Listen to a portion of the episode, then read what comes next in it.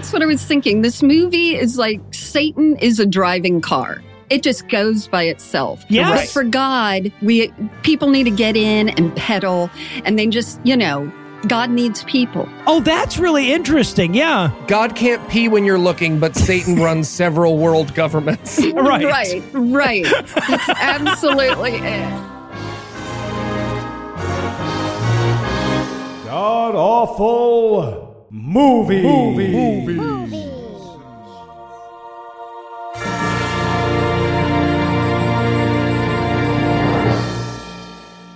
Welcome back to the Gamcast, where each week we sample another selection from Christian cinema because nobody told us influencer was going to be an option. I'm your host, Noah Lugeons. He's unable to join us today. He's too busy having a happy birthday. But sitting 900 miles to my northeast is my bad friend Eli Bosnick. Eli, how are you this fine afternoon, sir? I'm okay, Noah. How Just- are you? Usually you exaggerate there. I'm glad to see that you're, you know, bringing it back to earth. Interesting. We're also excited to welcome a brand new guest masochist, Karen from the Deconversion Therapy Podcast. Karen, let me offer you the traditional first time guest gam greeting. I am so sorry you agreed to be on our show. I'm telling you. Now that I've walked through all this, I'm pretty pissed too. So I Yeah. can't wait to get into it. Oh, this was a rough one the, to, to be your inaugural episode. This was a tough one. Speaking of which, tell us, Karen, what will we be breaking down today? We are going to go over the, the lovely documentary movie called Furious Love.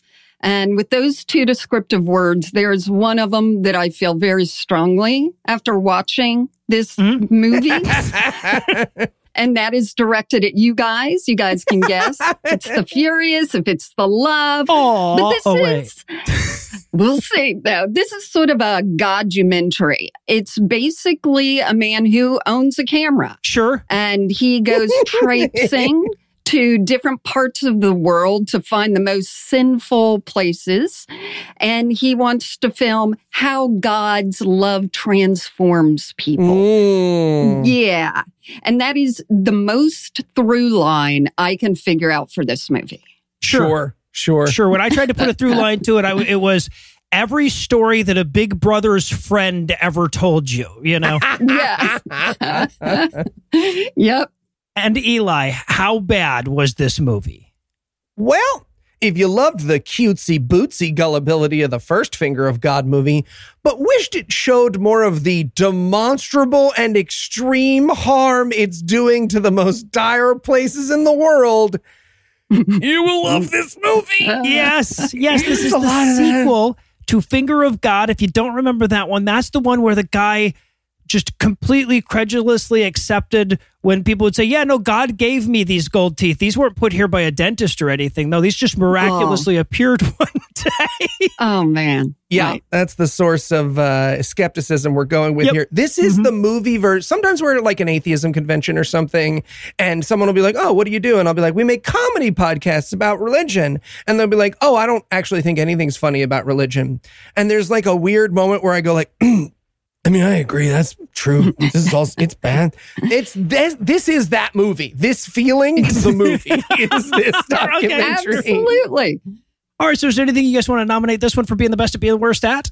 Wow. I, I you wanted me to pick one, but what I was saying is this young man who did this film obviously got a camera for Christmas. So I don't know if this is the worst best for filmmaking Okay. because if your one job is to have the camera, how come the angles and the out of focus anyway, it's it's not good.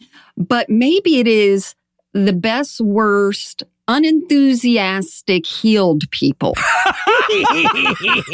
I have never Yes. seen You ain't kidding, man. wow, people who receive miracles that are going to change their life hmm just look like, you know, they got to the front of the line at the DMV. There's not excitement. There's just Okay. Yeah, there's a lot of like, oh, yeah, that's my, uh, Uh huh. yeah, no, I can walk again. Great. That's great. Yeah. Thank you. if your miracle healing ends with you done, you didn't do great. You did not do a good job. So, They're not happy with you. now, I was going to go with best worst excuse to go to a brothel. Um, As Karen said, this guy's going to go to all the most sinful places in the world. No, it's because I want to document the sin. I want right. I want to fix it. There's a I mean, lot of wherever there are boobs, I got to find the boobs. Yeah, sinful, well, the there's boobs, sinful boobs. they, healing. He needs to heal those. I need to lay hands on. No, I need to. Oh, wait. Laying on. Honestly, best worst erection is most of this movie. I mean, we- we'll talk about the one moment where the erection might as well get its own interview, Okay. but, but we'll get to it. We'll get to it. Is that what changed the camera angle? that's that's what finally evens it out. Yeah, Yeah, I yeah. figured it out. And I'm gonna go with best worst. That thing is also my religion. So like, here's the thing: you could watch this movie and be fooled momentarily into being like, these guys are the good Christians because their whole angle throughout the film is like, you know, the church is so busy with rules and this and that and the other thing, and we're all about love. But then as the movie shows more and more harm that these people are doing, they eventually just start taking credit for literally everything in Yes. their religion. This food is my religion. Yeah, patting on the back is my religion. Friendship is my religion. Yep. yep. All right. Well, we've got some next level bullshit to prepare for, so we're going to keep the break brief. But when we come back, we'll dive into all the naive credulity that is furious love. Kid. Hey, hey, kid. Eli, what are you doing? Yeah, I'm a bookie, see? Taking bets on the college games, kids. Good odds, if you know what I mean. Okay, I'm pretty sure you don't know what you mean. But Eli, if I want to bet on sports, I don't need sketchy websites or whatever you're pretending to do. Now there's DraftKings. Oh, so they finally got Charles, huh? What war is he going to? Do you no, know? no, no, Eli. DraftKings. It's a website where adults can safely and responsibly bet on their favorite sports. And DraftKings Sportsbook is hooking you up with a can't miss offer to start the season strong. This week, new customers can bet $5 on college football and score $200 in bonus bets.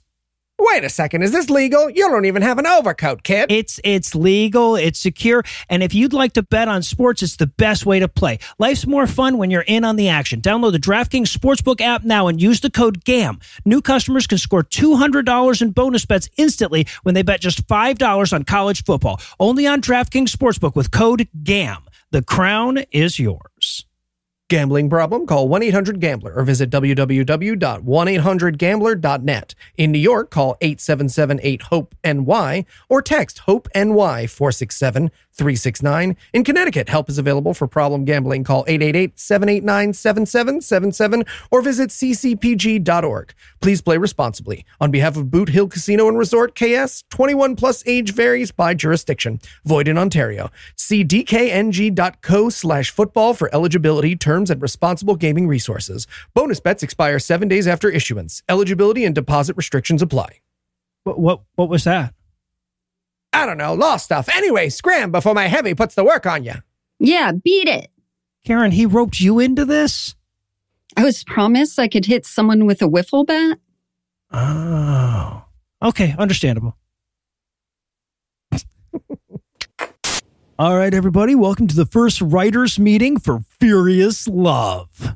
Hooray! Now, I'm going to be straight with you guys. And girl, And that's that's right. And girl, for me, this project is going to be a, going into the darkest places in the world, really just plunging in there, you know? Totally. It's like evil might want to resist, but God will fill you with his holy light. I mean, you know what I'm saying, To- right? totally, yeah. Sorry guys, phrasing. Uh, what? Seriously, you don't find anything wrong with saying you want to resist, but God will fill you up? I mean, oh, only if Christianity is wrong, right? Yeah, I mean, I'm happy to force the Lord into the deepest, darkest hole the devil hides, and nobody will stop me. Totally. Um, you know what? I, I'm just going to get something out of my car. Sure, no problem. Totally. Yeah. That's like the 32nd woman we've hired who forgot something at home super fast. Uh, 34th, actually. 34th, yeah. And we're back for the breakdown. And we're going to open up with a warning that this movie has graphic images in it. It doesn't. It does not. I think they mean people of color. Jesus Christ. I, I think they mean Africa, the continent.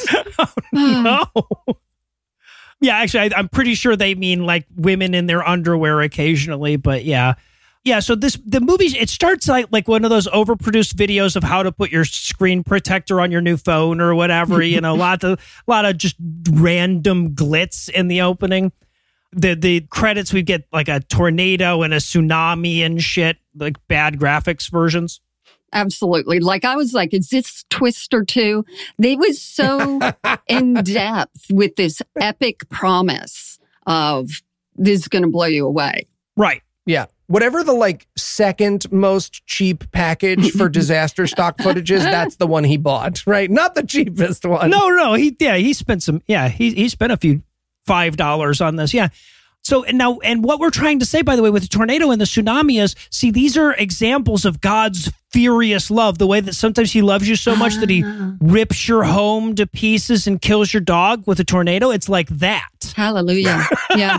Mm. so, so yeah, and then he gives us a quick like last time on Finger of God bit to catch us up with the prequel. Hi, everybody. I just want to remind you I am the most gullible person possible. Here's a quick montage of me being fooled by bad body magic. Okay. Yes. I can't believe you guys watched a different movie about from the same thing. That Oh, yeah. that's human sacrifice right there. it really I, Our I show is a death cult. Yeah. So- yeah, but so he's he's gonna put God to the test. He's oh, sorry, he's gonna put God's love to the test in Mm. this movie. That's the promise he makes. So, as a former Christian, there's a big thing in the Bible that says, do not test the Lord thy God. So, I like that already he's sort of just absolutely saying, I haven't read this book, Yep. but I do have this camera. Yep. Right. Exactly. Yeah, no, putting his love that sounds like some an abusive boyfriend says, let's put our love Mhm. to the test. yeah. But in this case, Darren and God really deserve each other. It's one of those relationships where you just sort of gently unfriend them both on Facebook and let them work it out on their own. Yeah. He goes, it all started with Jeff Jansen. Jeff Jansen is this faith healer, terrible human being that was still saying in 2021 that God was going to reinstall Trump as president. He was in jail for grand theft at the time. These days, he's dead, though, which is probably a better move Mm. Yeah. Um, on his part. Karen, you actually found a, a little fun fact about Jeff Jansen here. Want to let us know what you found? Yeah. First of all, I had no idea that I lived in the same town as him at one point. Never heard of him, but I did look him up and there was a quote the year before he died. Quote, evangelical pastor Jeff Jansen, a self-described prophet, aren't they all self-described, has been asked to step down from the ministry he co-founded and has chosen, chosen to leave his wife and family to quote, pursue his own desires. Yes, his wife and eight kids. Are you at the fucking time. kidding me? Nope. They save money. You know when you lose your job and your family at the same time and it's for totally cash money and chill reasons? Oh, Jesus. wow. And you know, when he died, people are like, that was God's judgment on him. Yep, mm-hmm. absolutely. Absolutely. But our filmmaker says, you know, I went with Jeff Jansen to Africa. I was really feeling the white man's burden. So I Oh, went yeah. to Africa, to Tanzania, to help him Christianize people. And so we, we go to Tanzania with him, and he's like, and this is where I found out that we were actually going to be casting out demons. A lot of demons in Tanzania. Hmm, interesting. Yeah. No, and, and we and, and we watch this. We watch people like get filled with the Holy Spirit, but then get quote unquote attacked by demons and have to like they have to drag them to a separate place to exorcise the demon. And interestingly enough, the demons can only attack the people who are already sort of culturally inculcated to this concept, right? Mhm. Not, Yeah, they, they don't. Right. they don't get any of the cameramen for some reason. Yeah, they didn't get Darren. It's, it's strange. Also, like, I'm sorry, but as someone who's just been to enough drug filled concerts, it's a fucking chill out tent, okay? Yes. Like, it's even the same shape and color as a chill out. I'm not sure you bought them from chillouttents.com, but you definitely got the chill out tent from the same chill out tent supplier. I, I thought they were going to shove an orange slice into one of these demonic kids' mouth in a second. So yeah, they had the tent from, yeah, Crusade Camp Co. And it said he thought it was for the hearing impaired, which that made no sense already. Why would would you be- put the hearing impaired in a closed white tent at the back of a crusade? Right, far away from. Now you can't You know, so nobody has to see him. and you can't see. Yeah. But I love that it ended up just being for the people who were like chalking up demons Mhm. and for press. Of well, yes, course. yeah. yes. Uh huh. Well, and he goes like, I was about to learn it from one person that I came to call Abercrombie girl, and we see this girl in this Abercrombie hoodie, and now. I should be clear. It's not like she dies at the end. He could have just asked this woman her Mhm. name. He could have thought of her as a human being in any way, shape, or form. He goes, "I never thought I'd see a fa- I'd be face to face with a demon possessed person." And I'm like, "Yeah, me, me too, Darren. You mm. and I both." Yeah. And you didn't, Darren, but keep it rolling. yeah. Also, Darren, can I say, as someone who has a toddler in a hitting phase right now, you ain't seen nothing yet, Darren. Okay, these people, these people are downright treats compared with my Come three-year-old. out. yeah. But yeah, but this was, in his words, his first exposure to the Great War of the Invisible. Yeah. He he like he pans around all these people that are demon possessed. He's like, you know, these people aren't suffering from a mental illness. They're not just imagining this. And I'm like, what makes you say that? I said it on camera. It has to be true. Exactly. I'm there. It's important. I also have to point out that like it's not particularly good demon faking, right? Like at first I was like, "Oh, I really don't want to watch people like get abused or beaten," but like everyone's heart isn't really in it, so there's a lot of like big smiles to camera with them being like, "Did you do it for the white guy?" No, I got to do a demon thing for the white guy. That's it. That's it.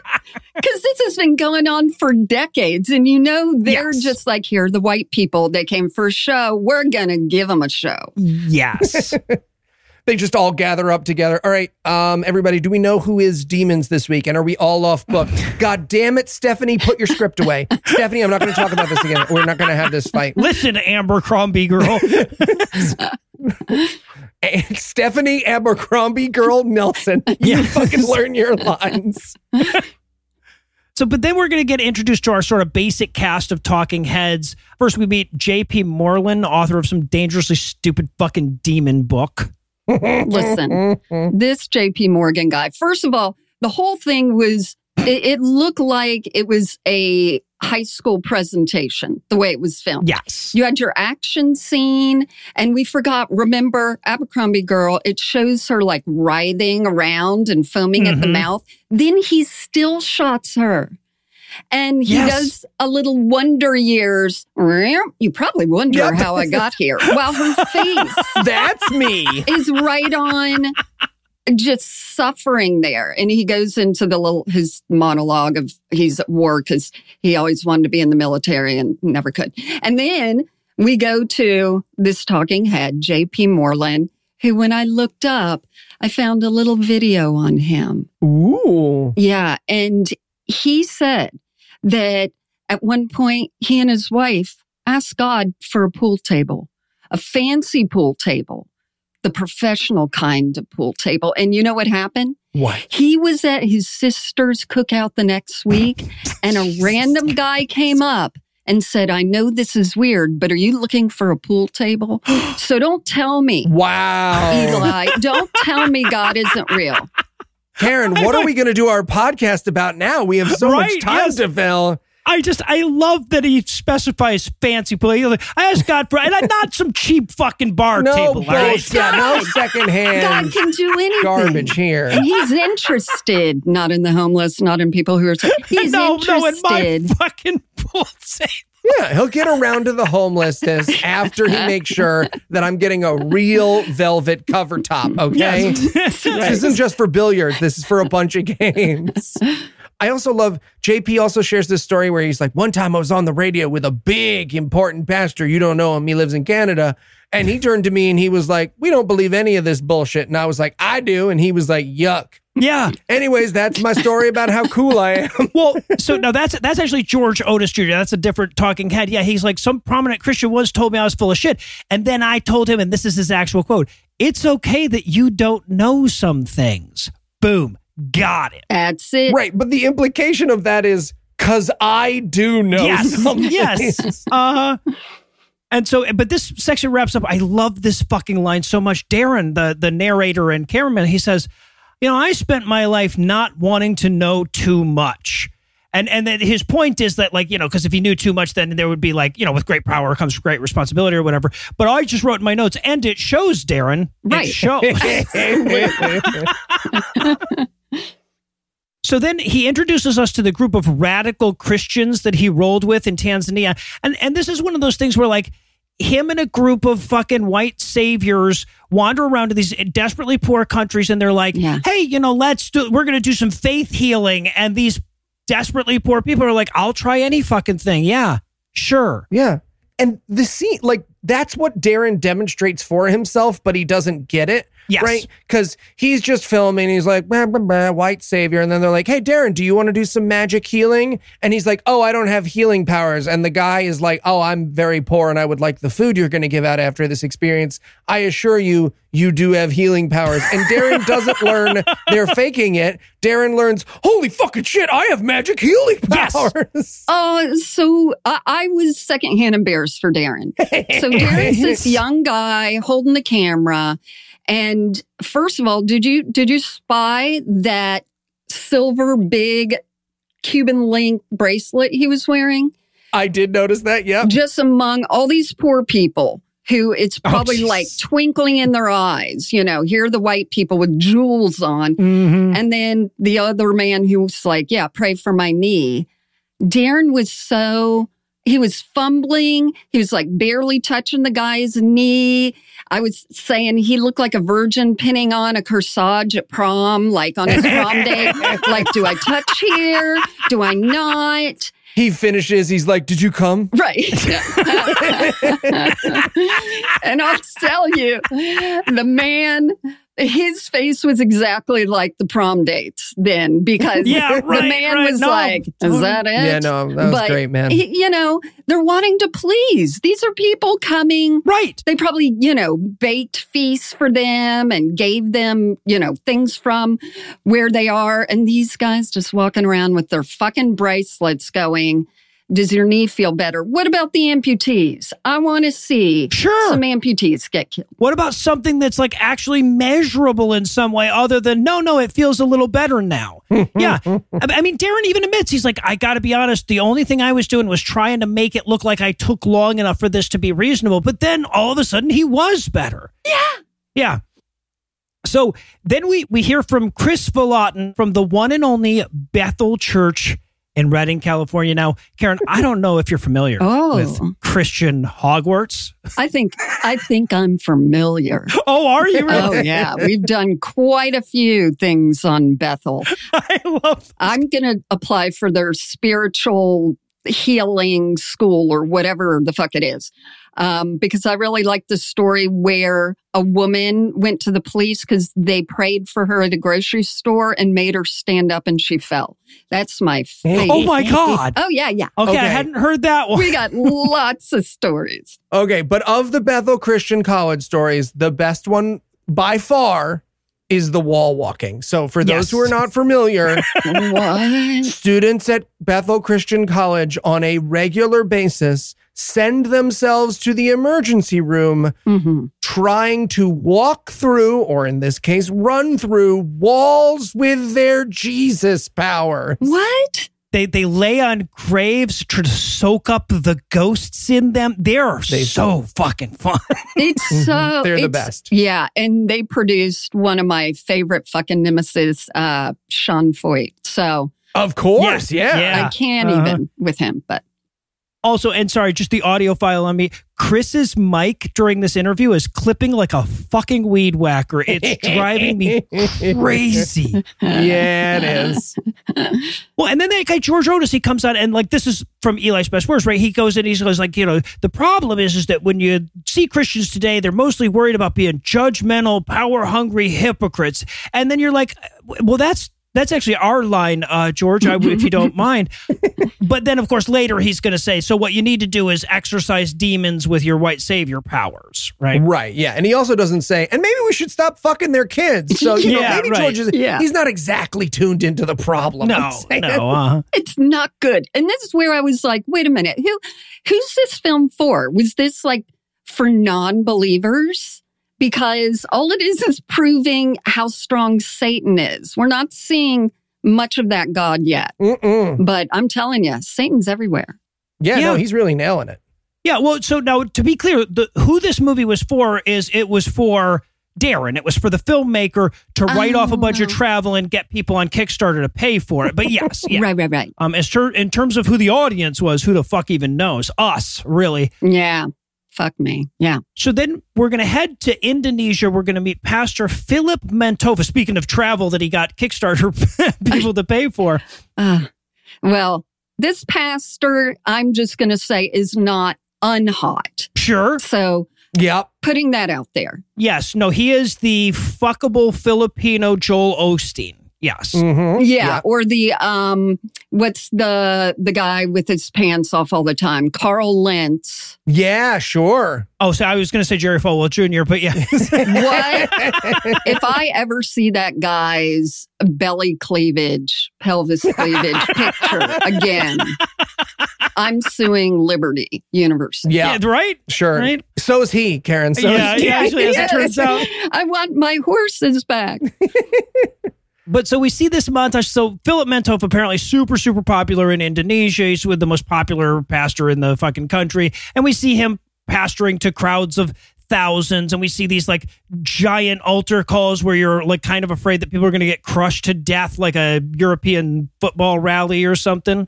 Yeah, Right. feels feels a little dangerous. like maybe we need an alter like red light, green light going on here. Uh, right. Yeah. And then, and this is supposed to be a good thing, Darren's like, and hear me out. He hires mostly unpaid children for his ministry. That's- so Yes. cool, That is right? fantastic. I love And I wrote in my notes, child labor. Yes. kids are just as good as this as adults is not the recommendation for the profession that you think it is, Darren. Yeah, right, right, exactly. I always thought about that. There was like a seven year old pastor when I was in second grade. He's a pastor too. I'm like, well, I guess that can't can't take much then because he's a dumb kid. so, and also, well, they're telling us about that. Yo, you know, like he uses child labor and he doesn't even compensate them. During that, we're watching children like openly weeping with the love of Jesus. We're watching that terrifying Bible camp B roll, Mm, right? That kills me. Yeah.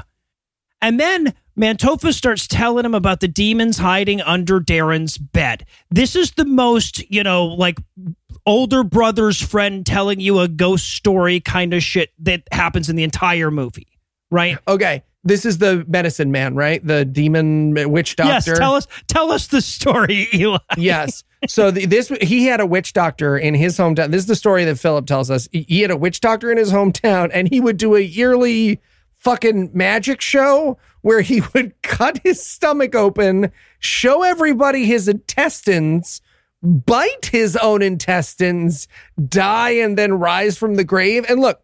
I don't know what this is based on, if anything, but as someone who has participated backstage in several magic shows, I could not get past the image of everyone just sitting backstage. Good show, really good, really good show. Uh, one note, one note, you sort of got your face in there a little too deep this year, and we didn't really see the biting. So I think a lot of people thought you just sort of sneezed into your innards. How are my angles? And I love how they're just spinning these stories and they're called bank testimonies. Like you can bank that this little story is going to make you money at a church when you tell it. But Sure. Why isn't Darren going, excuse me, I'm going to cut here. Can you tell me where that man is? we want to see this on film. Right. If the if every year he cut he bites his intestines up, What? that would be a great thing for your document. I want to see the newspaper. Where's, sure. uh, Maybe some documents in your documentary maybe somewhere. Yeah. exactly. Yeah. iPhone recording is fine. But then, but so Mantofa tells us, you know, he heard about this guy and he was biting his intestines, and and so he decided he was going to go there. And I'm like, please tell me you challenged him to an intestine biting contest. But no, he demanded that he repent from Jesus. And then Philip Mantofa starts telling us about that guy's dream. Mhm. He's like, and that night he dreamed, and I'm like, hold on a second. How the fuck do you know what he dreams? but he dreamed that Jesus came and stole away all his powers, so he became a Christian. Bam. Yeah. That's it. Yeah. Great. And I just, I, this is a stupid clarification, but this is just uh, kind of illustrates how dumb and, and gullible Darren is. He's like, you know, I was super impressed. You know, he's a very popular pastor in the world's most Muslim nation. Yeah. I'm like, no, fuck, it isn't. So the mistake he's making here is that that Indonesia has the largest Muslim population of any country, but like in terms of as a percentage, it's the 34th most Muslim nation. That's how much he understands about what Mhm. he's saying to you in his documentary. Exactly. Yeah. I know. That's why, I mean, I almost feel bad for Darren. I know. You guys, Yeah. it's just, he was a kid sitting alone at a table. And I swear his parents are like, let's give him a camera for Christmas. Mhm. And he went out. Yeah. Sitting alone at a table and he was like, some mumble mumble god powers. And everyone was like, what? And he was like, oh, no, it's just my friend was telling me about his god powers, but you guys were talking about sports or something. It's fine, that's cool." if you guys want to hear about God's superpowers, I guess I could tell you, but you'd have to come sit at this table over Poor here. Darren. Now, did you talk about that Mantofa, the not on hot guy, talks about how he knows the Holy Spirit so well they're on a first name basis? Okay. Yes, and the, his first name is Holy. I left for a while. He goes into this whole thing. He's like, if you know the Holy Spirit is a friend, I know all my friends by first name. Yeah. His first name's Holy, his last name's Spirit, so I call him Holy. I have to call him Mr. Spirit myself. yeah. If I'm close friends, I know their middle name. So I want to know Holy fucking Spirit's middle name, whatever it is. It's uh it's Bethesda. It's Bethesda. It's it's it's Holy Bethesda Spirit. and then, and just in case the story of the intestine biting witch doctor was too credible for you, and you wanted something a little more fantastical in your life, it's time for George Otis to tell us about the shortcut to enlightenment through Tibetan Buddhism, which includes, I kid you not, Whew. Taking the top of your own skull off. Like, um, you ever seen the man with two brains? Right, right. this is this is the best. So what he's talking, he calls it the chud. It's not the chud. It's the hood, and that's because it's based on a Tibetan word. You idiot! And he's Chud is a great movie. So fuck Sure. that. Oh, So, yeah, absolutely. so this is actually a thing in Buddhism. It's a metaphor. What you do for, for in defense of Buddhism, he said on his atheist fucking podcast, is you go sit in a cave and you meditate on what it would be like for your body to decompose. And some people say it's a very enlightening experience. This idiot who heard it during a game of Pastor Halloween special, uh, you know, telephone thinks they actually cut off the top of their skull Wow. and then piece by piece Put their body. Yes. put their body in it and then it comes and gets eaten by demons while they accompany their own dismemberment on a flute made of a human thigh bone. And this has nothing to do with the movie either. It's No, just called nothing, like none. listen to this guy's story about a story that he heard about a story. Yes. yes. Ah, this guy tells this long fucking story. They, they, what I love so much about this, when he starts to tell the story, Darren actually does the er, the the Wonder Years thing, where he's like, "All right, so." This is a little weird. What you're about to hear is a little far fetched. I'm like, compared to the intestine biting thing. Right, and right. yes, it is. and again, we have no proof. But Right, obviously. At the end of it, he goes, What do you do with a story like that? I'm like, Well, not included in your documentary. That's yeah. for sure. it's that Christian kink, man. It's like, let's talk about other religions and the disgusting things they do that we just happen to hear of. yeah, right. Like, you guys eat your God. You know, can you imagine like the Buddhist equivalent documentary here? Right. Let's drink some blood. Yeah. I love the, the last line of that bit is he's like, Should we write this guy off as a lunatic? And and me and Eli just wrote, Well, obviously that would be. Yeah. Did you not hear his story Just about piling said- your own body while you accompany yourself on a flute made of bone? Picture that, Darren. Hey, Darren. Hey, Darren. Who would have told someone about that? A bouncing head with a flute in its mouth? You guys never believe what I just did. Oh Well, my god! a I did the bouncing craziest- bottom of a head, anyway. Right. So- all right. Well, this movie's already asking for our advice, and I've got nothing. So we're going to take a quick break, study up for the pop quiz, I guess. But we're back in a flash with even more furious love. So tell me a little bit about your ministry. You know, man, I look at the church today and there's so much fiddle faddle, you know? Laws this and the Bible that. But for me, for me, man, for me though, it's about love. Lovely. And what do you mean by love?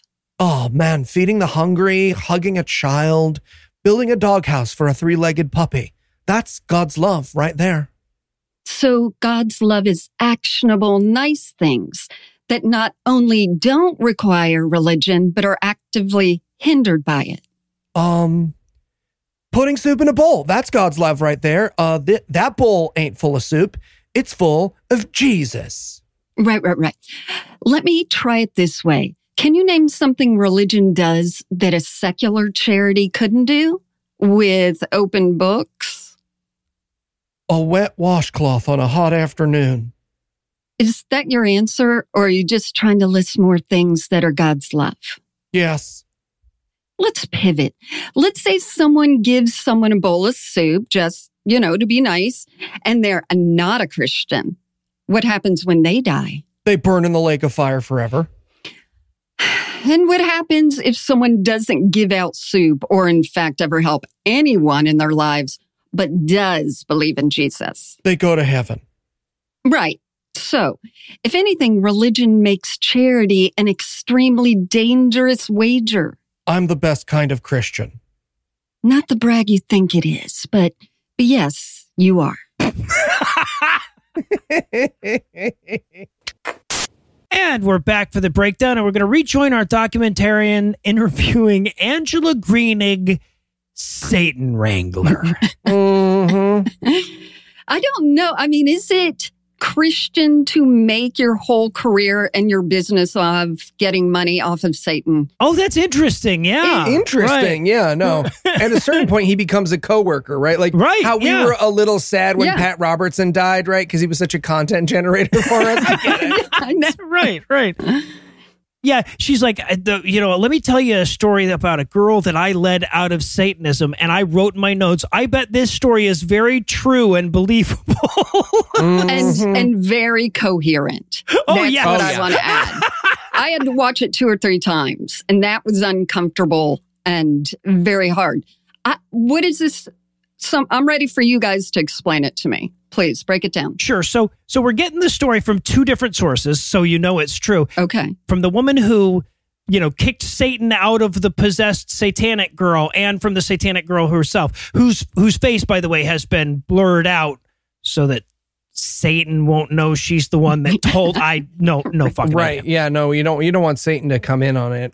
And look, we should be clear here that the girl talking, the one whose face is blurred, she has obviously been through some pretty bad abuse. Uh, it is Mhm. very obvious that she was addicted to drugs at one point and was probably given drugs as a part of the abuse. We have a tremendous amount of empathy for her. Who we don't have a tremendous amount of empathy for is the lady who introduces her by saying, I had never seen a child so chock full of Satan in my life. Yes. Yep. Bubbling up around the eyeballs, he was.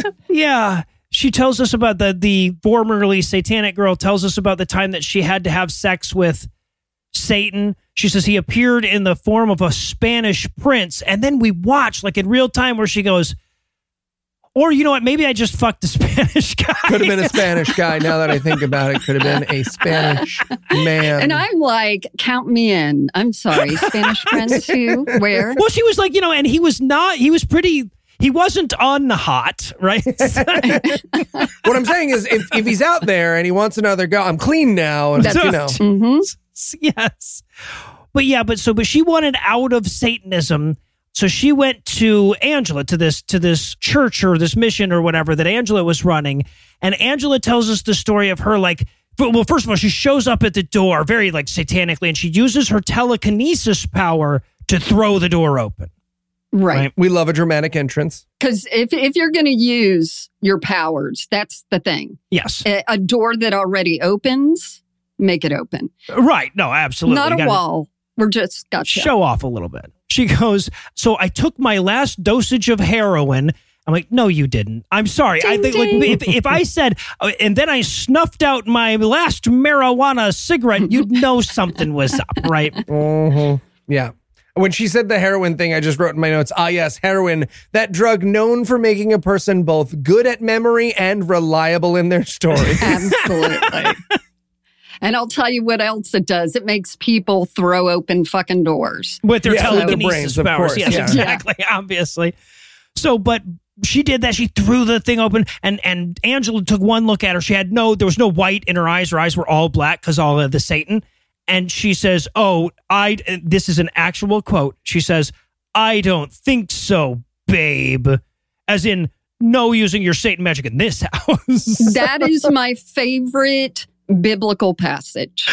that she is fighting yeah. Satan with, I don't think so, babe. No, yeah, I remember that. Yeah. Dirty Harry of, you know, satanic exorcising people. Of course, yeah. yes. Yeah, and then she and then she's like, now normally it takes a long time to unsatan a girl who's that far, but it only took about twenty minutes in this instance. Which is pretty pretty much we gave her the speed Satan treatment. light. It's actually kind of anticlimactic, right? She's Right. like, there she was, filled with Satan, the fifth bride of the fallen sort of Anton LaVey's bloodline. And like, I would say an episode of Everybody Loves Raymond later, she was completely Yeah, she was fine. She was fine. It was nice. Didn't miss lunch. Didn't miss She- lunch. She went to eat it. I don't think so, babe. Yeah, That's, right, I'm just right. going to use that on everything. Fuck yeah! Why would you not? So yeah, but she, but she says like, and after that, I had to fill her up with Jesus's love because once you empty out the demons, there's this big, there's a hole there, and you got to fill it Mm-hmm. with something. So she filled her up with Jesus's love. They went out. The Satanists were like left and right trying to abduct her every time they turned around, which just in my mind is comical. I mean, I know that it there's like a way that it isn't, but you know they failed a lot. So you got to Right. imagine there was some comical there. And if they wanted to take this seriously, they they could have not prefaced the story with and none of my friends believed me. No one believed me Yeah. except for the maker of this movie. yes, right, right. Right. She said, I lost a lot of friends with this. And I'm like, Of course you did. I don't want to be your friend. Yeah. I have the fifth bride of Anton LaVey's, da da da da. And I'm wondering when they say that she couldn't go anywhere without being kidnapped, if it was just her family saying, Hey, come on home, Oh wow. Samantha. Because I assume they think everyone in Anton LaVey's, you know, family is satanic, obviously. So is that what they meant? Yeah. Like, hey, it's Thanksgiving. Yeah, who knows? My uh, uh, come on home. You bring the potatoes. Is that what they mean by the trying to kidnap her? My they were just lying about this shit explanation is way less depressing. so I'm going with that one. Okay. Also, so, and, and he says to us at this point, Darren, the, the narrator says, and look, she has nothing to gain from this. She's not trying to sell a book or get more talks at events or whatever. And I'm like, well, I mean, she probably would sell a book if anybody was interested. But no, look, just look, she's getting attention. She's getting validation. She's probably mentally ill. She's like, she's getting an alternative to probably an abusive situation. She's got a ton to gain out of this. That's such a stupid fucking line. She's a part of your movie, Darren. Right. Absolutely. Yeah. But when she said, and this happens with everyone in Satanism or, you know, adrenochrome or whatever the hell people want to believe, she said, you know, she saw children sacrificed. Yeah. When are people going to call the police? If someone told you that, wouldn't you just be like, oh, that's terrible. I'm going to get demons out of you. Then we're going to just call 911. Right. Right. Yes. And you're going to tell me where it is. As opposed to going on a book tour. Right, yeah, right. Or being in a documentary that 11 people Right. watch, including us. Yeah. No. And then fucking JP Moreland cuts back in to tell us that that Western churches need to up their anti demon game, damn it. Yeah, he's Oh, I thought you were going to say he won a pool, a pool match. Um, Yeah, yeah. yeah. He says, have you ever noticed that all the other countries that don't have robust psychiatric care know that this stuff is demons and we don't? Huh? Yeah, how weird is that? Right? Mm. And then, as though he's doing my job for me, he goes, People in the third world have a lot more of a biblical worldview. And I was like, That is true, man. They do. How do you feel about that sentence? So, and then we go back to uh, Mantofa, who explains to us that the, you know, it's really the the Western Church's fault for not recognizing Jesus's demon slaying potential, Mm-hmm. right? And he's like, but then God did something that would literally. Ch- Darren, the narrator, mm-hmm. cuts in. He goes, "Did God did something that would literally change everything?" And after that enormous setup, I don't know what he meant, right? Because just the documentary just keeps going. Nothing particular happens then. Well, the stakes he sets up are insane here, right? Because what he has showed us so far, according to his movie, is demon filled people in Tanzania, mm-hmm. the self munching monks of Tibet, the fucking heroin satanic cult, you know, kidnappers of the deep state. And now he's going to go fight my wife's goth friends. Yes, right. He goes to an occult and witchcraft festival in Salem, Massachusetts. And and and as though that's not already disappointing enough, he says, and I came there ready to pick a fight, but he never does. He never does. And what the hell is a fight? So that's it. This like all these sort of young Theo bros are so taken with like military verbiage. Like I'm bringing my sword of faith. I'm Yes. going to fight. I'm like, put you on a real battlefield and we've got oh, a put problem. this guy on a real battle Oh, I would love that. against a demon with a sword. Yes, Sure, Yes, yeah, no. that's what I would. It's the only thing I want in life. By the way, I love Theo Bros. I'm I'm I'm, I'm keeping that one. 10%. But I also like keep in mind every time anyone ever tells you that atheists are too pushy, right? Just remember this moment. I have never met an atheist that showed up at a church in his own words, ready to Nope. pick a fight. Right. Yeah. No. I mean, I would, but But- Noah said no. The But you point is that you Noah said no. And there's, you know, we don't want to tell them, but we're sort of lazy asses. Yeah, no, Yeah, well, that's true. that yeah, too. obviously. We're fine. we're fine. But like, he then does this crowd shot, right? He set up these epic stakes ready to go to battle, and then it's it's just a bunch of goth kids. Like, I can't describe how low stakes it is when he's like, bum, bum, bum, and someone's just like, yeah, so we're going to the Maya Mortal concert later, and then we're meeting with Elastor and Stephanie for chicken wings, and he's like, here lies Satan's darkest workers. Well, but he can't do this one alone, damn it. He's going to need to call in the Robin to his Batman, god damn it.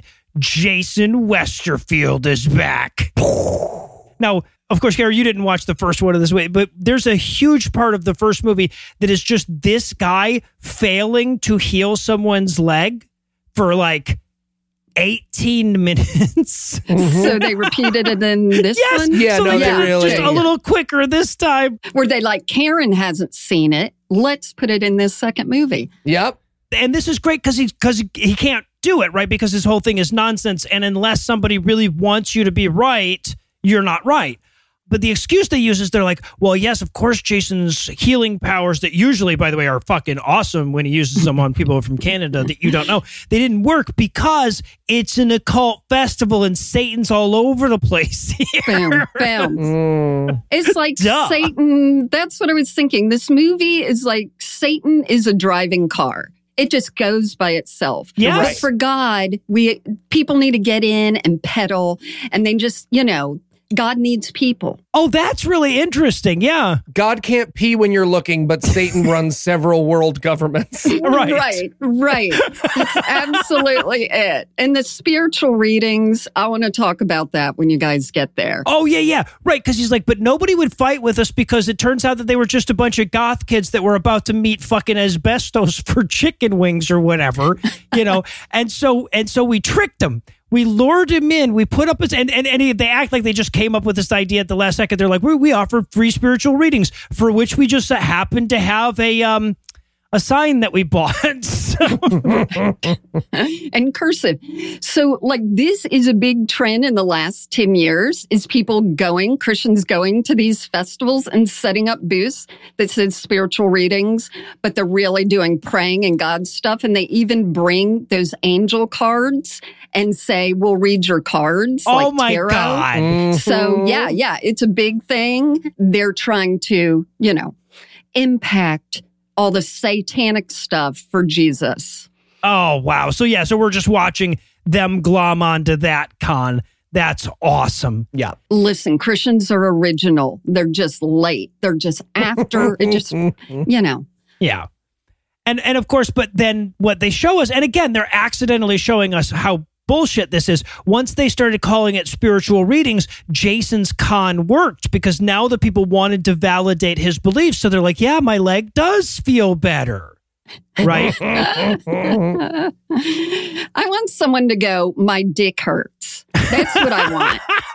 Look. I want to see laying on of hands. Look, the day Jason and I are in the same room Yeah, at the right. same time is the best day He's of not. my. He's a cutie. He's a cutie. Sure. He's a yeah. cutie. Yeah, absolutely. He's great. So yeah, so we watch him heal some people with his fucking Jesus powers. And then we pause for a, a quick bit from Pastor Phil Wyman. He's the guy who goes out and ministers regularly to all the poor demonic souls in Salem, right? What a huge waste of life. Like, I, I look, I don't like to tell anybody that they have made bad choices in their existence, but imagine bothering people for Jesus in Salem, Mass. Of all the, right? That's like being like a German pride ambassador just outside of Warsaw. You know, like there's times and places that maybe your message isn't going to be met as well. Well, but also let's just stop for a second and consider how they would feel if this was going the other way, right? Because what they're saying is like it, it, this is the equivalent of well, we set up a big Christian festival and a bunch of witches showed up and tried to change everybody's religion to neo-pagan, right? They'd be furious about something like that, Right. They'd lose their minds. Yeah, but they cannot see it if it goes the other way. yeah, it's non consent. Yes, It's the I'll pray for you. No, thank you. I'm an atheist. I'm still going to pray for you. I'm yes. gonna pray for you extra now. It's the absolute no consent. But then there's this great fucking moment where he's like, but you know, everything was going great. I was healing people. Jason was healing people left and right. But then he may have met his match. And it just shows four 19 year old black guys, Right. right? Like the most terrifying thing these two kids could think of. right. But it definitely, let's be clear, the moment definitely plays as, and then he met his match. Black people. Exactly. Right, Right. right. I see darkness. Yeah. Yeah. Now, one of them's wearing a red hooded cloak, though. So he's like a satanic and black. So that's like a double whammy. Can we pause for a second and acknowledge how amazing those friends are? Because that group of friends very clearly has one fucking weirdo. And he was like, guys, I journey into the heart of darkness this weekend to see what Satan has to offer a disciple like me. And they were like, yeah, man, you want us to come with you on your trip to Yes, Satan? Is yes, there- they totally did. Airbnb? One great guy is so Because the other three not enjoying themselves, not having a They good were time. not. And they were being super nice. he came out of his room in his little Red Riding Hood cloak, and they were like, "God damn it, Terrence! Red right. That's it. Terrence, you didn't tell us you were going to wear a costume." And he's like, "It's not a costume; it's a holy sacramental robe. It's your mom's. It's your mom's, is what it is. We've seen her wear it."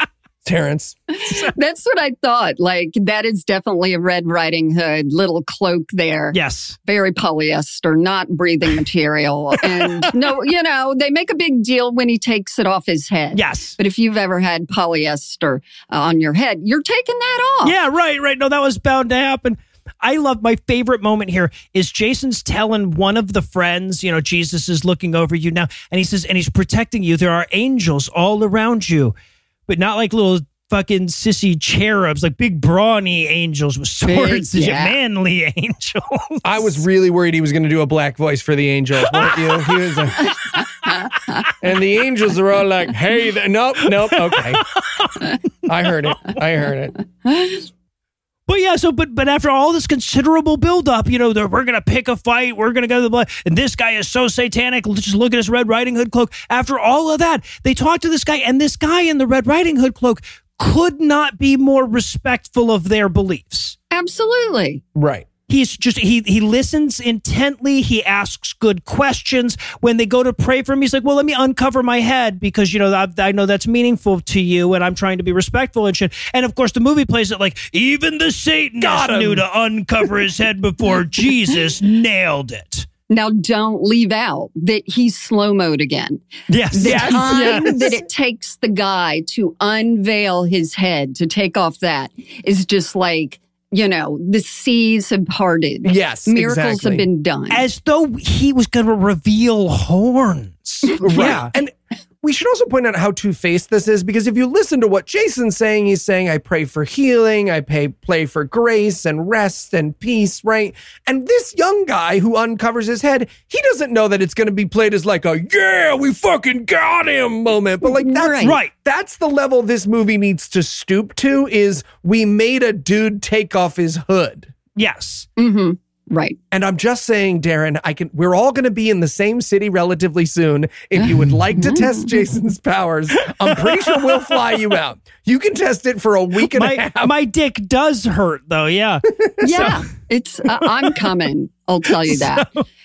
And I'm going to write Darren, you know, hey, boobs are in this city at this time. Exactly. And Yeah, yeah, his exactly. camera out. Trigger warning. Yeah, not my boobs. Graphic imagery. yeah. Right. I'll get some youngins. So then we so then we meet Jan Pasterkamp. He's a he's a pastor. His name is Pastor Pasterkamp. I just noticed that from the Netherlands. He says, "I wrote my thesis on spiritual warfare," and I'm like, "Oh, could, then you must know a little something about it." Okay. Fine. I'll be the problematic one. Here's all I'm gonna say. If I had a lisp as heavy as Jan Sjoerd Pasterkamp, I would not have specialized in something with an S in the title. Okay.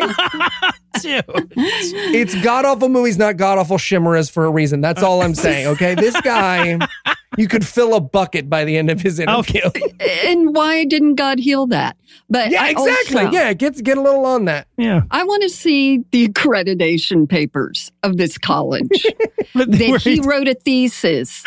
There are angels and devils, and you can't see any of this. No, But I'm going to get a master's And what? Yeah, right.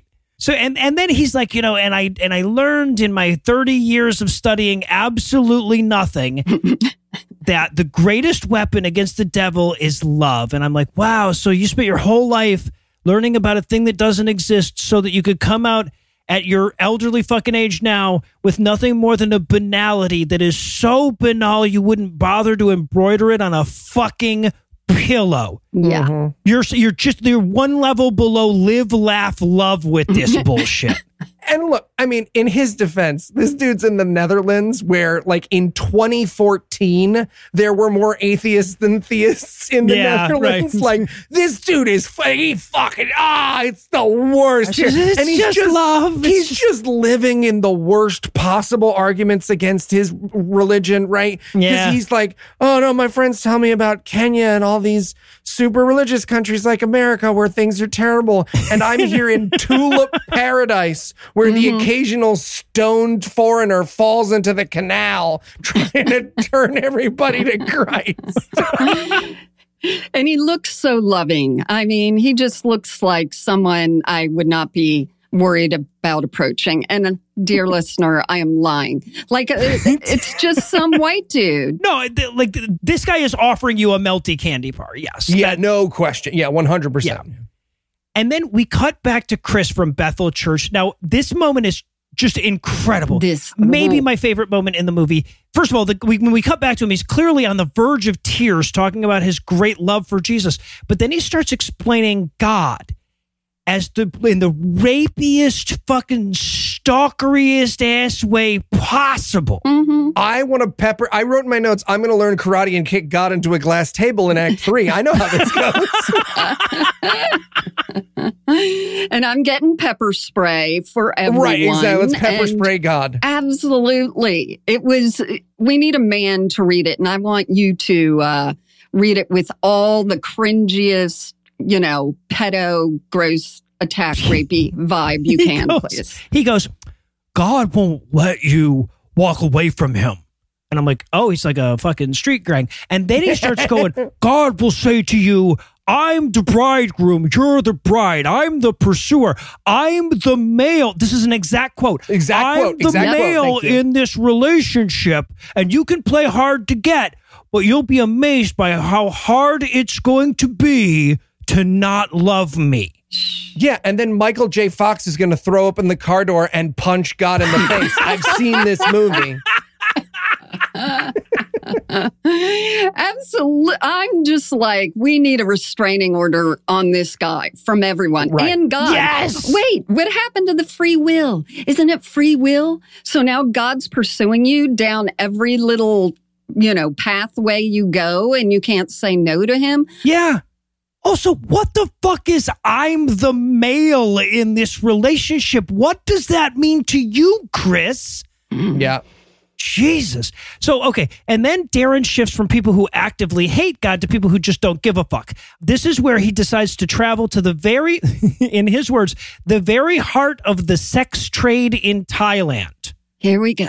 on, on his Kickstarter supporters' dime, hmm right? Yeah. Also, just want to throw this out there. I've got some bad news for Darren about the heart of the sex trade. Spoiler alert, Darren. It's not Thailand. It's not. so, it's not Thailand. Well, yeah, and, and he's like, you know, I went with my friend Will, and it was so amazing how well he knew the city. You know, he just knew all these little shortcuts to get us around, and he knew all the people to talk to. Okay, that actually brings me to my next things because if you haven't been to Bangkok, he's like, oh yeah, and we drove by all these sex workers. But if you have been to Bangkok, you know how purposefully you had to drive to the red light district to see this kind of stuff, Yeah. right?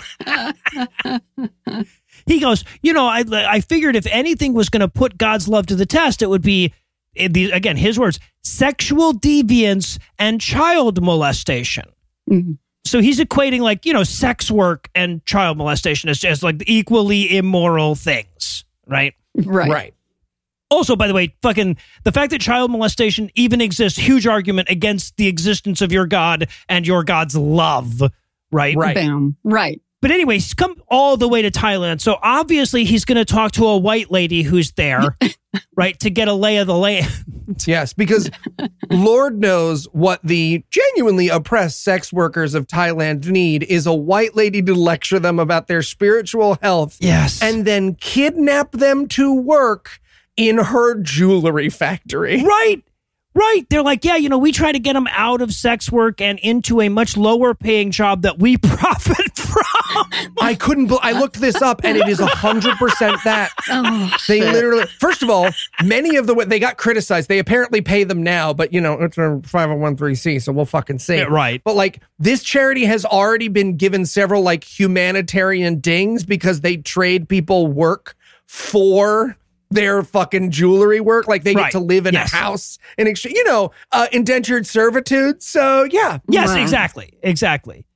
But yeah, but we and we hear from some of the former sex workers that they've white saviored, right? Yeah.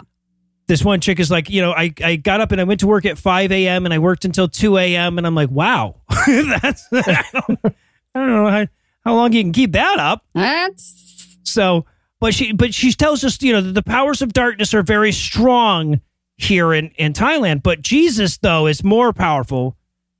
It's still, even though a lot of kids get raped. yeah. Yeah, I was like, really? Is he doing? It seems like he's losing by like a large margin. Yes. This is like a this is like a 2020 election situation to me. A bit of a landslide, yeah. So then, okay, so then he interviews this guy. He's like, so then, you know, I, I I started talking to some of the people who traveled to Thailand to partake in their sex trade, and I thought I was really going to hate these people, but it turned out that I didn't. And he starts interviewing them, and the whole time we're like, why didn't you hate this man? Yes, You should absolutely hate this man with every fiber of your being.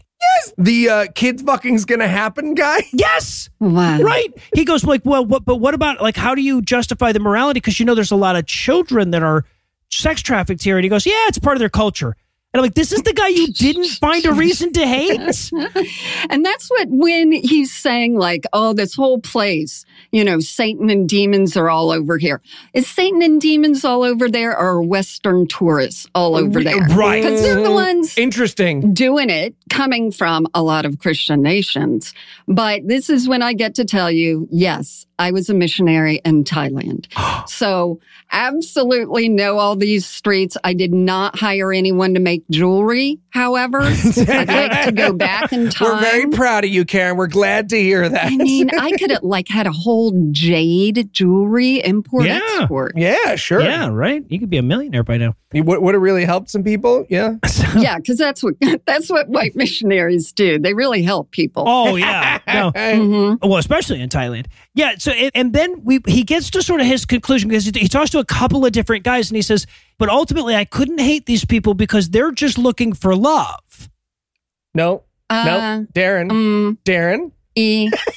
And if they only had the love of God, they wouldn't rape children for money. Right. They wouldn't at best shrug their shoulders at child rape and at accurately rape children for Yes. money. Right. And again, uh. I just want to pause here, right? Because if the whole movie was like, we talk to the worst people in the world and Jesus loves them anyways, right? He just did a watch this black guy take off his hood at the Lord's might, right? Right. He constantly called the black guy a vessel of Satan because he was wearing his grandmother's muumuu to a goth kid festival. And now this guy is like, look, pedophilia is going to happen. It's about whether or not you're getting a good price for it. And he's like, this man needs the love of Christ and the gentleness Yeah, of a hug. he's all right. So yeah, and also there's this montage of shots where he's just like, eh, well, and and, and there was so much sin, and I had to go into an awful lot of strip clubs to get all of this montage of sin, all of these brothels I had to visit to see all the sin. I had to. And then he and then he goes like, and my friend Will, who's a, a pastor who works a, a missionary who stays out here quite a bit, he told us there was a a city with even more prostitutes, so we went there.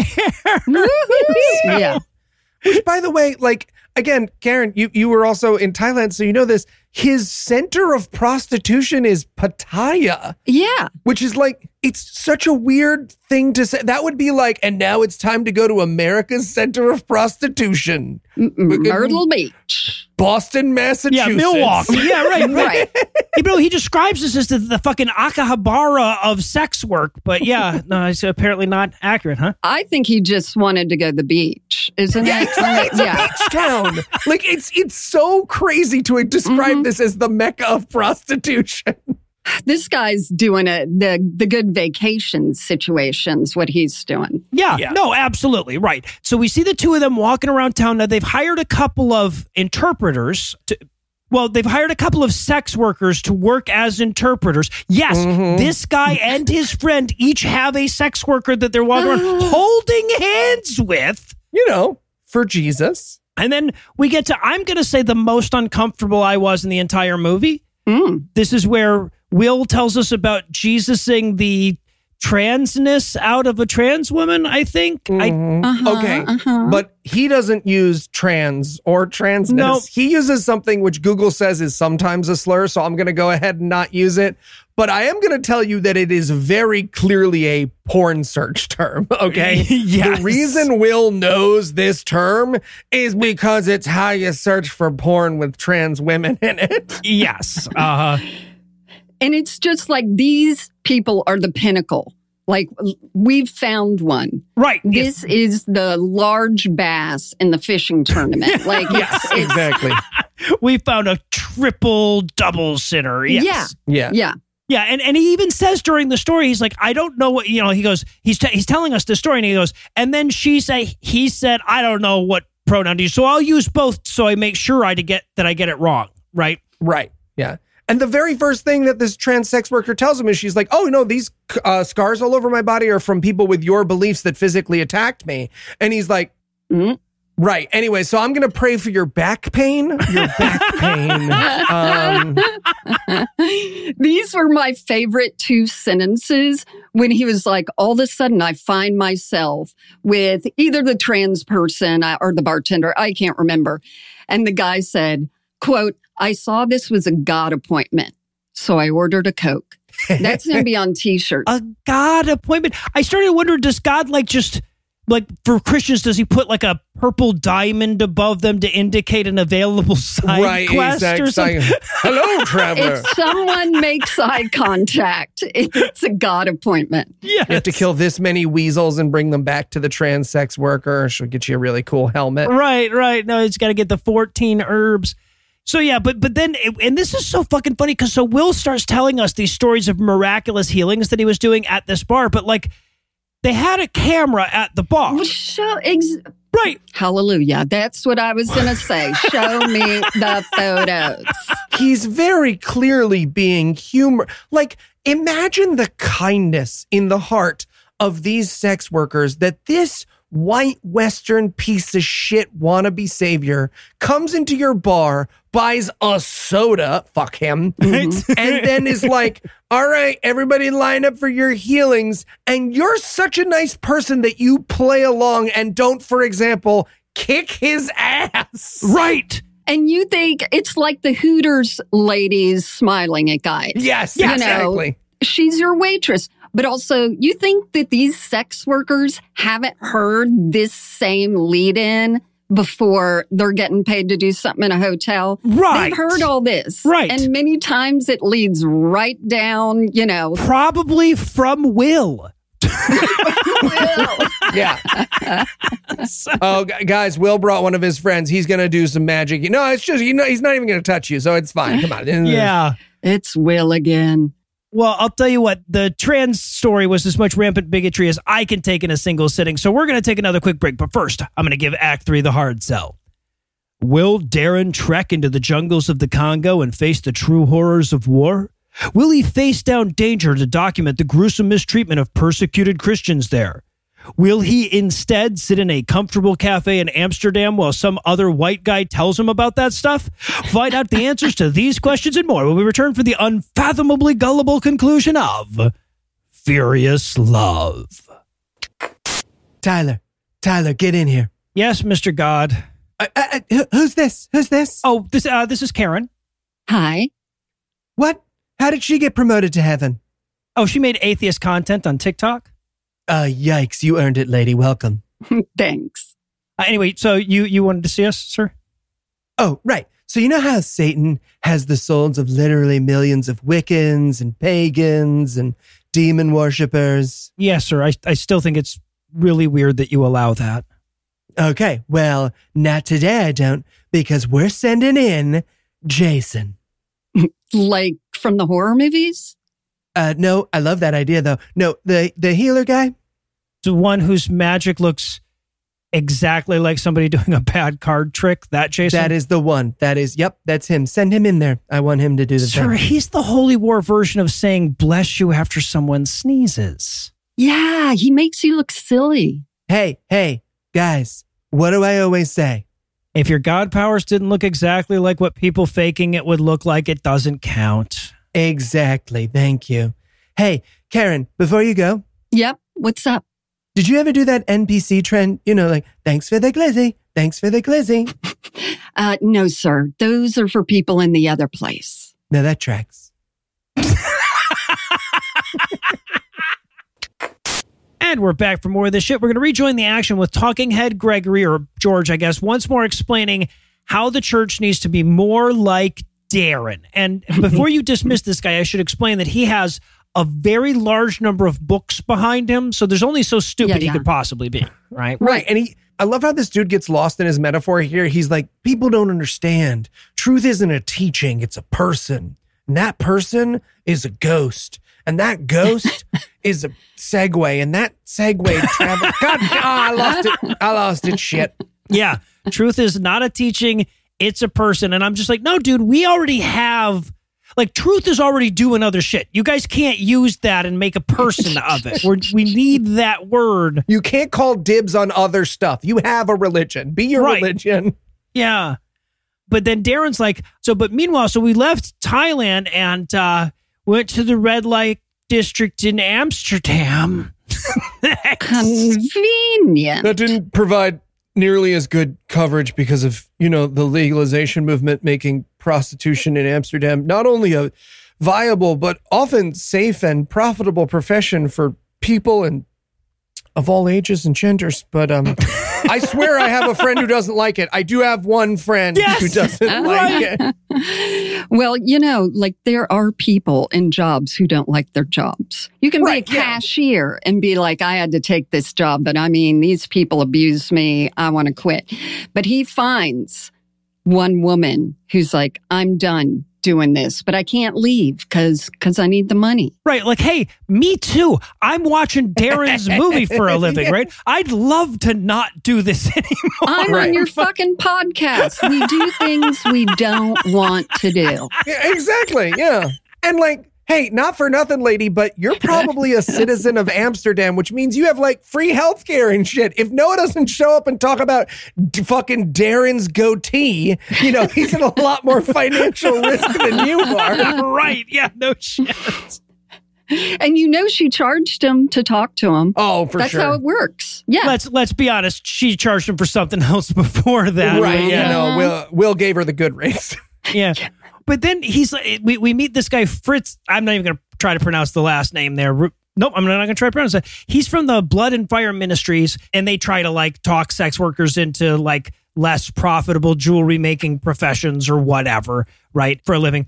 And he's like, you know, look, what, what I do is I listen to people. It doesn't take a lot of training to just say hi and listen to people. And I'm like, yeah, man, it doesn't take any expertise to do what you do. What's your point?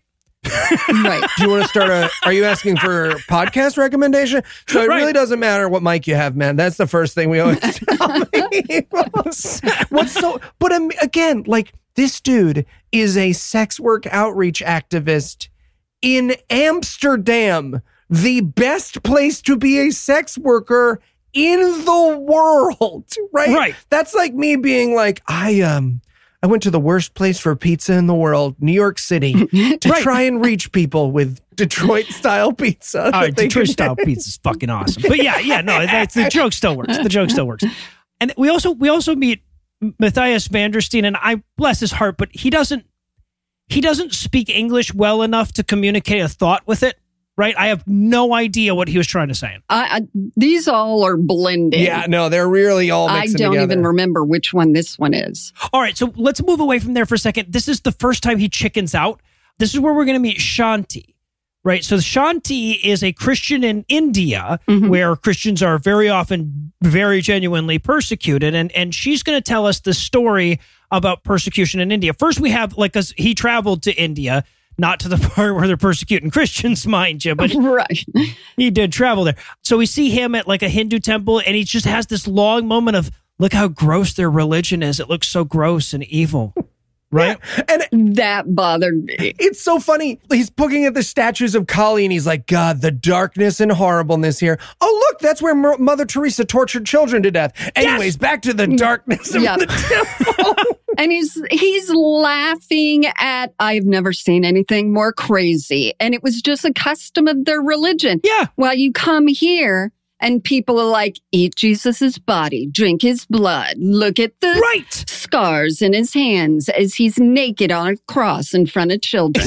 exactly. how how culturally purposefully ignorant. Mm-hmm. Yeah, right. Exactly, That's just the thing. Well, and then he's like, and then they sacrificed a goat, and I just couldn't even imagine something so evil. And I'm like, that's because you haven't read your book. Your Exactly. fucking book. The whole first half of that book is all goat sacrifice. Yeah, man. Yeah. Also, like, let's be clear, your thing is that you magically transform stuff into body and blood mm-hmm, sacrifices. Mm-hmm. Like, at least they have the, the courage of their conviction. Well, and also your explanation for why you don't sacrifice animals anymore is that you sacrificed a human that was so good he made up for it. right? Although you still have to jump through hoops. So what did it do? But Well, anyway, yeah, yeah, yeah, still- yeah, exactly.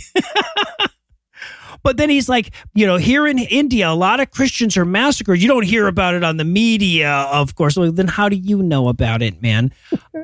But he's like, and we were totally going to go to one of those places where that was happening, but the trains were like all fucked up. Uh, was a train, so we couldn't go. So we just sent our camera to this lady who actually was brave enough to be there, and then she sent it back.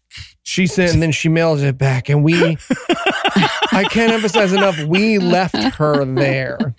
That's right. We stayed at the nice hotel Yes, that I like to call Kickstarter Vacation. yes. Mhm. I was a missionary in India too, guys. It is a difficult, hard place. So I don't, uh, you know, long story short, God wanted to bless us. And so we all stayed in a fancy hotel. Oh well, that was oh, nice. That's of what him. yeah, no, that's important. I was, Listen, that's right. You sacrifice, he wants to bless you. yeah, I was going to say, like, when you were in India, did you find what they lacked was Christianity? Is that the th- real thing that you saw missing in that Yeah, society? right, right. Well, when I was a Christian, that that- and access to clean water. Yeah. right, Right. there were there's a few issues. Yeah. Yeah, and and look, so Shanti starts talking to us about like the again the very genuine persecution that every minority religion faces Mhm. in India right now, and I'm like, yeah, man, religion sucks. Religion is There bad. go. But you know who's not doing that to her is the fucking atheists. Right. Um, yeah. She keeps spinning the chamber of her Russian roulette rifle, being like, I'm going to get the bullet that's good. Trust me, this is, Yeah. there is a good bullet in here. right, right. And at the very end of her fucking persecution, and then everybody's house was burned down, and people watched their parents murdered in front of them. But the next day was Christmas, and we had a great time. We just we like, I, she almost trots out Cindy Lou Who. It's actually crazier than that because her friend calls her. Yes, Right. And she's like, Yeah, no, my, my friends were just killed and they burned the village to the Yes. ground and they tortured our church leader. And he's like, Hey, on the upside, Yes, Merry Christmas. it is Christmas today. You know, God probably wasn't helping you in your most dire time of need because he was getting ready for his kid's birthday. I know that's packed for me. Probably hanging up some stuff, you know, Yeah. some mm-hmm. hats, getting the little hats, Getting some Doc McStuffins merch going. Yeah. And again, like, what is Darren doing? He didn't Right. film it himself, as you said. Nope. And there's no like, here's a solution. Here, we're going to gather money. Nope. Hey, go to this website and let's help these people. It's just, you know, look at this. I'm putting it in this film. Now we're going to go somewhere else. Well, and and not only is he not going to raise money for him, but he's going to compete for that money, right? Because he's doing Mhm. a Kickstarter where Christians might otherwise have sent that money to starving people in India who are persecuted in the name of Christ or whatever. Yeah. Damn. So, and and speaking of not actually going there, we cut back to Amsterdam where we meet Daniel, who ministered in the Congo, and he's going to tell us this story that veers wildly into his imagination. I'm pissed at Daniel. Daniel, Right. call me. Also, can we just point out that they they try to hide this, but they're like Daniel, who was in the most dangerous part of Africa until he had to be rescued by the UN. Um, So they like, used okay, a lot of resources that could have gone. I was to going to say, save- yeah. That, So that right there. it sounds like Daniel should have stayed the fuck out of that area of Africa, but instead of giving people the help they needed there, we were shipping Daniel back to Amsterdam so he could brag about this like feeling a boob at summer camp. Yes, right. He goes, I was in the Congo, and the Congolese rebels, they are the most intensely violent group in the world, according to the UN. Now, I could not find the UN's fucking violence intensity rankings online, so I was Couldn't find unable it. to Couldn't find it. verify I was looking for it too. Most violent rebels, according to UN. And then look, I am sure that this this is a very hard part of the world to be in, and rebels really do do some terrible shit. But if Daniel was hoping to get us with the gravitas of the situation, whacking a baby against the side of a bus was not the image he was hoping for. Yeah. Well, especially because that just comes out uh, after practically him going, and then the rebels were like, pew, pew, and then I did a dive roll. Yeah, it's so fucking dumb. He might as well take out a rubber chicken and slap it against the table with a completely serious. like It was like this. It was like it was like this. It's very serious, very important, real thing I'm telling you about. And for people not getting a visual. This guy has white blonde surfer hair. Yes. Did he have a puka shell necklace? I don't. He's very white. I think he just has an implied one. Yes. Right. He goes illegally to a place he shouldn't have been that the government is saying don't go here and then Yep. using all their resources to fucking get the white guy out so he can tell you. Yes. Yes. And he tells us this terrible, harrowing tale, some of which may be true, right? I don't think a lot of it's true, but some of which may be true. And after he finishes, he's like, and after all that, you know what happened? a guy gave me a pineapple. Right. He- Anyways, that's it. no, he goes, he goes, and uh, you know, this guy, he was so nice. He gave me the pineapple, and he didn't even have anything to eat. He was starving. So, So I, I ate his pineapple. So I ate his fucking pineapple, and then the UN came and got me like it was a sleepover and I was home. sweet. and I stared at him the whole fucking time. And I said, You damn right, I'm eating a pineapple. How do you not know you're the villain of history? How do you not know? These idiots would have recorded the concentration camps on their cell phone and then walked out talking about the fucking Holy Spirit, just being like, oh no, trust me, some of those Jews were really feeling the love. I colonized that pineapple and I ate it. Yeah. And then, so, and, and I love too, because Daniel's just finished telling us all these harrowing stories of dive rolls away from fucking rebels and everything. And he's like, and uh, actually, you know, he had a camera phone with him the whole time. So weird that he didn't get any footage of any of that, but he did capture audio of some people singing. So let's listen to that audio. And I'm such a good filmmaker that I will fail to even put a photograph of the guy What? under That's it? We will watch a black fucking screen for Yep. 45 seconds while children sing in the background. And I was like, you know, that guy only used his phone battery to look at his, you know, self in the camera Right. for his hair while he was down there. So he couldn't even, he probably didn't even have the bandwidth. Oh, that's for probably it, anything for audio. But why Darren didn't even put a picture of his, you know, chunky silver bracelet up on the screen for us to look at, or someone eating a pineapple or whatever. Yeah. Yeah. I fast forwarded that part. So then we we we meet Robby Dawkins of the Vineyard Church in Aurora, Illinois. I have him down as, as if Elijah Wood was a Christian biker and a gnome, Yes. right? Yes. He would be Robby Dawkins. I'd like to say double leather bracelets. Yeah. Yes. Double. One on each Yeah. wrist. And the there soul you go. patch. You guys remember that South Park episode where Cartman tells them they can just make a Christian band by switching out the words of love Yes. songs with the word Jesus? this interview would have been a little much for that episode. He might as well talk about how he's going to lay Jesus down by the fire and do the alphabet with his tongue on his butthole. like it's just And to more describe this Robby Dawkins guy, his church is the one that Dog the Bounty Hunter goes to when he Yes. goes to church. yes, obviously. Yes. And that di- you've got the visual, yeah, right. Honestly, the leather bracelets, dog. we didn't have to tell you what he looked like. You would have known from that. so, so then Darren's like, well, so, you know, and I, so I knew at this point that I was reaching the end of the movie because there's only so much money I can ask from Kickstarter. So. I was, and he's like, I was, I was nearing the end of the journey, and I'm like, yeah, no, man, I've been checking the bar at the bottom every 30 seconds too. I knew we were towards the end, but before we get there, he has to go to Madrid, right? Because that's lovely this time of year. Sure. Yeah. exactly. Where and and while there, he's going to take us. We're going to follow these guys who minister at a city dump where all the heroin addicts go to shoot their heroin. Right. Because they're going to be coherent and be able to hear it. It's going to be good. Yeah. Oh yeah, yeah, no, no. The people are exactly in the right frame of mind to Mhm. change their fundamental beliefs in that moment. Yeah, And I think what we all agree, what heroin addicts need more than anything else is to be pressured into switching religions, right? Oh, like absolutely. that is in the really middle of Mhm. their high. Yes, exactly. So yeah, so we follow these two guys, Jose and Manolo.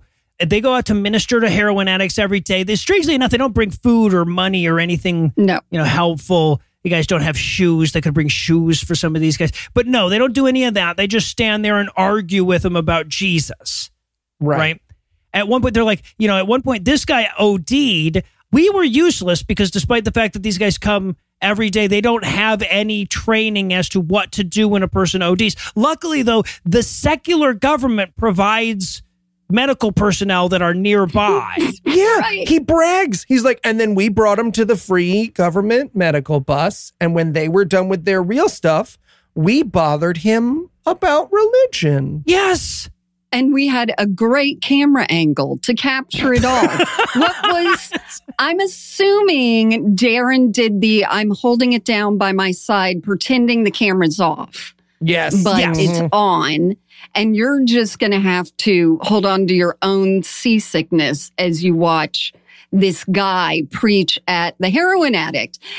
And then they even turn off the sound and you see the preacher guy sort of yelling and arguing Yeah. with the heroin addict. With a heroin addict that just OD'd and then did more heroin. Hmm And said, No, I don't want to become a Christian. Well, and that's the fucked up thing is that this guy over and over again, he's like, I don't want to change my life. I don't want to be your religion. He keeps saying, I deserve this. And and Manolo's going like, nobody deserves to live like you. And I'm like, dude, in your religion, people deserve eternity and fucking hell. yeah. Right, yeah. exactly. Give me a goddamn break. You going with free will or not? Yeah. But yeah, they, and and then at a certain point they like browbeat this guy into praying with him, and they're like, "Repeat after me." And he's like, "Anything to get you to leave." And then they get to the part where it's like, "And I want Jesus to be my Lord and Savior." He's like, "I don't want to do this. Please stop. Please go away." And eventually they go away. Well, and and what's crazy is Darren freeze frames there, and he's like, "Yep, I think we can all agree it's really sad that that heroin addict was under the control of so many demons, right? Yes! I mean, that's the really sad thing we've just witnessed here. Or this whole scene did not work the way I thought it was, but I'm putting it in anyway. Yeah. Do you think this is where the uh, Spanish prince came from? Oh, interesting. sad. Yeah, Maybe, He yeah. was, he Mm. was Manolo. connecting the multiverse. But let's be clear about how victim blamey this shit is, right? Because like the point that he's trying to make here is like, look at this. This drug addict had an opportunity to get clean and get with Jesus and everything would have been fine in his life, but he didn't want to accept Christ as his Lord and Savior. And so he didn't, he's forced to still be a drug addict. Yeah. Right? Like no acknowledgement of the fact that no, this isn't actually going to help him in any meaningful way. You're just pastoring a mm-hmm. guy at the lowest point in his life. Right. Yeah, I'm really sorry to say that our God works on the same system as that interdimensional being that bothers Superman. So yeah, if you're not going to say his name backwards, unfortunately, he's not gonna Yeah. not gonna help you out. And they even were like, yeah, turn the camera off. Yeah. Yeah. It did not go off. Yep. So then we hear from Stacey Campbell of Revival Now Ministries. I love these names. I love these action. Yeah, right. Impact. yes, yeah. All those. now. Yeah. But she explains that God can't help but love you no matter how much you suck. Will comes back on the, the the guy from Thailand comes back on to tell us uh, how important he is and the work he does is right. Is this where Will says, I have a dream? Yes. Yes. It's, it's just Willie, Wilbur, Wilfred. It is so, he's trying so hard to be a little preacher man here. He really is. Though. Yeah. He he he does this thing. He's like, I had a dream, and then you watch him pause and be like, "Fucking Martin Luther King ruined that for everybody." You know, I have dreams. I'm going to have dreams. I got dreams too. But anyways, in his dream, God showed him a church full of drug dealers and gangbangers, and they were fighting. And he's like, "Stop it!" And then God was like, "Hey, that's who I want you to treat." And that God, Albert Einstein. yes. He goes, I dreamed of a church filled with prostitutes and drug addicts. And I'm like, that is a fucking blast. I like this church. I've Where had that dream too. Yeah, Yeah. no, I got it. so uh, but so then so Darren starts his little wrap up, right? He says he's like, you know, I was shocked by just how many different races God loved. Look at all of the people. Right. He goes at one point he goes, you know, and I realized something in my travels. It's not about how slick your presentation is. And I'm like, are you speaking directly to Karen's best mm-hmm. worst here, dude? Mm-hmm. It could be better. I love the whole, like, you know, God can use the least of the people, the kids, the, but, you know, you can also use someone who's good, maybe. Right. Occasionally, yeah, you know, I mean- you have access Uh, yeah, just to Shakespeare. It's like, yeah. A tripod, perhaps. throw throw one in. hmm So it, and and then so he he finally he we wrap up. He's going to shoehorn in a trip to California from his Kickstarter supporters.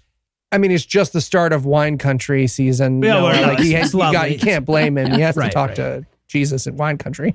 So he goes to a New Age festival in California, and this is amazing. It's so good. right? Because we see him trying to like Christian people while they're trying to Wicca him. hmm So this like ends in like a lady like suddenly manifesting as a snake and she starts doing like snake movements and they're trying to like use their Christian magic and then a different person is trying to use her witch magic and the chick doing the snake is like I get to decide which one of you wins. It's the be- and it's, they do a cutaway to the preacher guy, and he was like, "I didn't like that because she was she was doing her thing, and I'm you're supposed to do my magic. It's my magic. Listen, Paid forty nine ninety nine for that booth. yeah, he's the male of this relationship. Right. He will pursue and he will win. Jesus. And if not, he'll slap her with a leather wristlet. Yeah, right. So then we also we meet Sammy. He prays for Sammy, and this is another instance where like we see video of Sammy walking up, and then we cut to Robby telling us how everything went with Sammy, and we're like, "Well, you have video of how everything went Right. with Sammy. Why aren't you showing us the video of the the claims that you're making?" And Sammy was, is he the real eager one who probably moved to LA to be on camera? And Yes. when Right, exactly. Saw Yeah, one. Yeah. He was, he was ready. I've also seen Sammy on a couple of like gay for Bay Bang Bus websites. So you know, he's- he's- you offer to put Sammy on on a screen, he's gonna say yes. Yeah, Right. right, right. Yeah, but so then, but Darren kind of wraps up with his like, you know, but I, but you know, I learned something here today, but he he doesn't have anything, so he just starts doing No. weird Christian imagery about God on a white horse with a sword. He at one point he says the love of our deity, but he doesn't know that deity is pronounced deity and not deity. So it sounds like he says Yikes. the love of our daddy, and I laugh so hard. Big Daddy Jesus on his white horse with his muscles. Well, that's the thing. Is he goes, you know, God rides a white horse and carries a sword. Anyway, credits, and I'm like, no, you can't just throw. I want. let's explore cavalry God a bit more. Hold on. Also, it's in his mouth. Read your Bible. Yeah, right, It's right. that- That too. Ugh. I have never been as bored as I was. I mean, this is this is supposed to be about miracles and demons, and I'm I'm totally falling asleep with this movie. right. That is the miracle of this movie. Because that's nearly impossible. Truly. We're going to show you magic. We're going to show you that. Yep. Yeah. Yep. The fact that we made it through in one piece is the fucking miracle. Well, Karen, thank you so much for suffering alongside us today. If our listeners wanted to hear more from you, where would be the best place to find you? Just look up Deconversion Therapy Podcast. You'll find our social media, our podcasts, all that stuff. Yep. Awesome. And of course, uh, you'll find Karen's show linked on the show notes for this episode as well. And well, that does it for our review of Furious Love. That's not going to do it for the episode just yet because we still need to appease the demons again next week. So, Eli, tell us what's on deck. Well, Noah, it's episode 420. So that means we'll be joined by Michael Marshall for the 1941 scare film Wild Weed. Oh! She should have said no. Oh, that'll be fun. All right, so with that to look forward to, we're going to bring episode 419 to a merciful close. Once again, a huge thanks to Karen and perhaps an even huger thanks to all the Patreon donors to help make the show go. If you'd like to count yourself among their ranks, you can make a per episode donation at patreon.com slash godawful and thereby earn early access to an ad-free version of every episode and access to our Patreon-only pajama party next weekend. You can also help us a ton by leaving a five-star review and by sharing the show on all your various social media platforms. And if you enjoyed this show, be sure to check out our sibling shows, The Scathing Atheist, Citation Needed, D&D Minus, and The Skepticrat, available wherever podcasts live. If you have questions, comments, or cinematic suggestions, you can email godawfulmovies at gmail.com. Tim Robinson takes care of our social media. Our theme song was written and performed by Ryan Slotnick of Evil Giraffes on Mars. All the other music was written and performed by our audio engineer, Morgan Clarke, and was used with permission. Thanks again for giving us a chunk of your life this week. For Heath Enright and Eli Bosnick, I'm Noah Lugeons, promise to work hard to earn another chunk next week. Until then, we'll leave you with a Breakfast Club close. The Abercrombie girl lives in a mansion now because she realized that they used her without signing any kind of paperwork and she sued Wanderlust Films. Awesome. Sammy returned his Christianity the next day and got a full refund. Darren made two more of these fucking Oh, movies, no. and where he has to go from here terrifies me. Oh, no.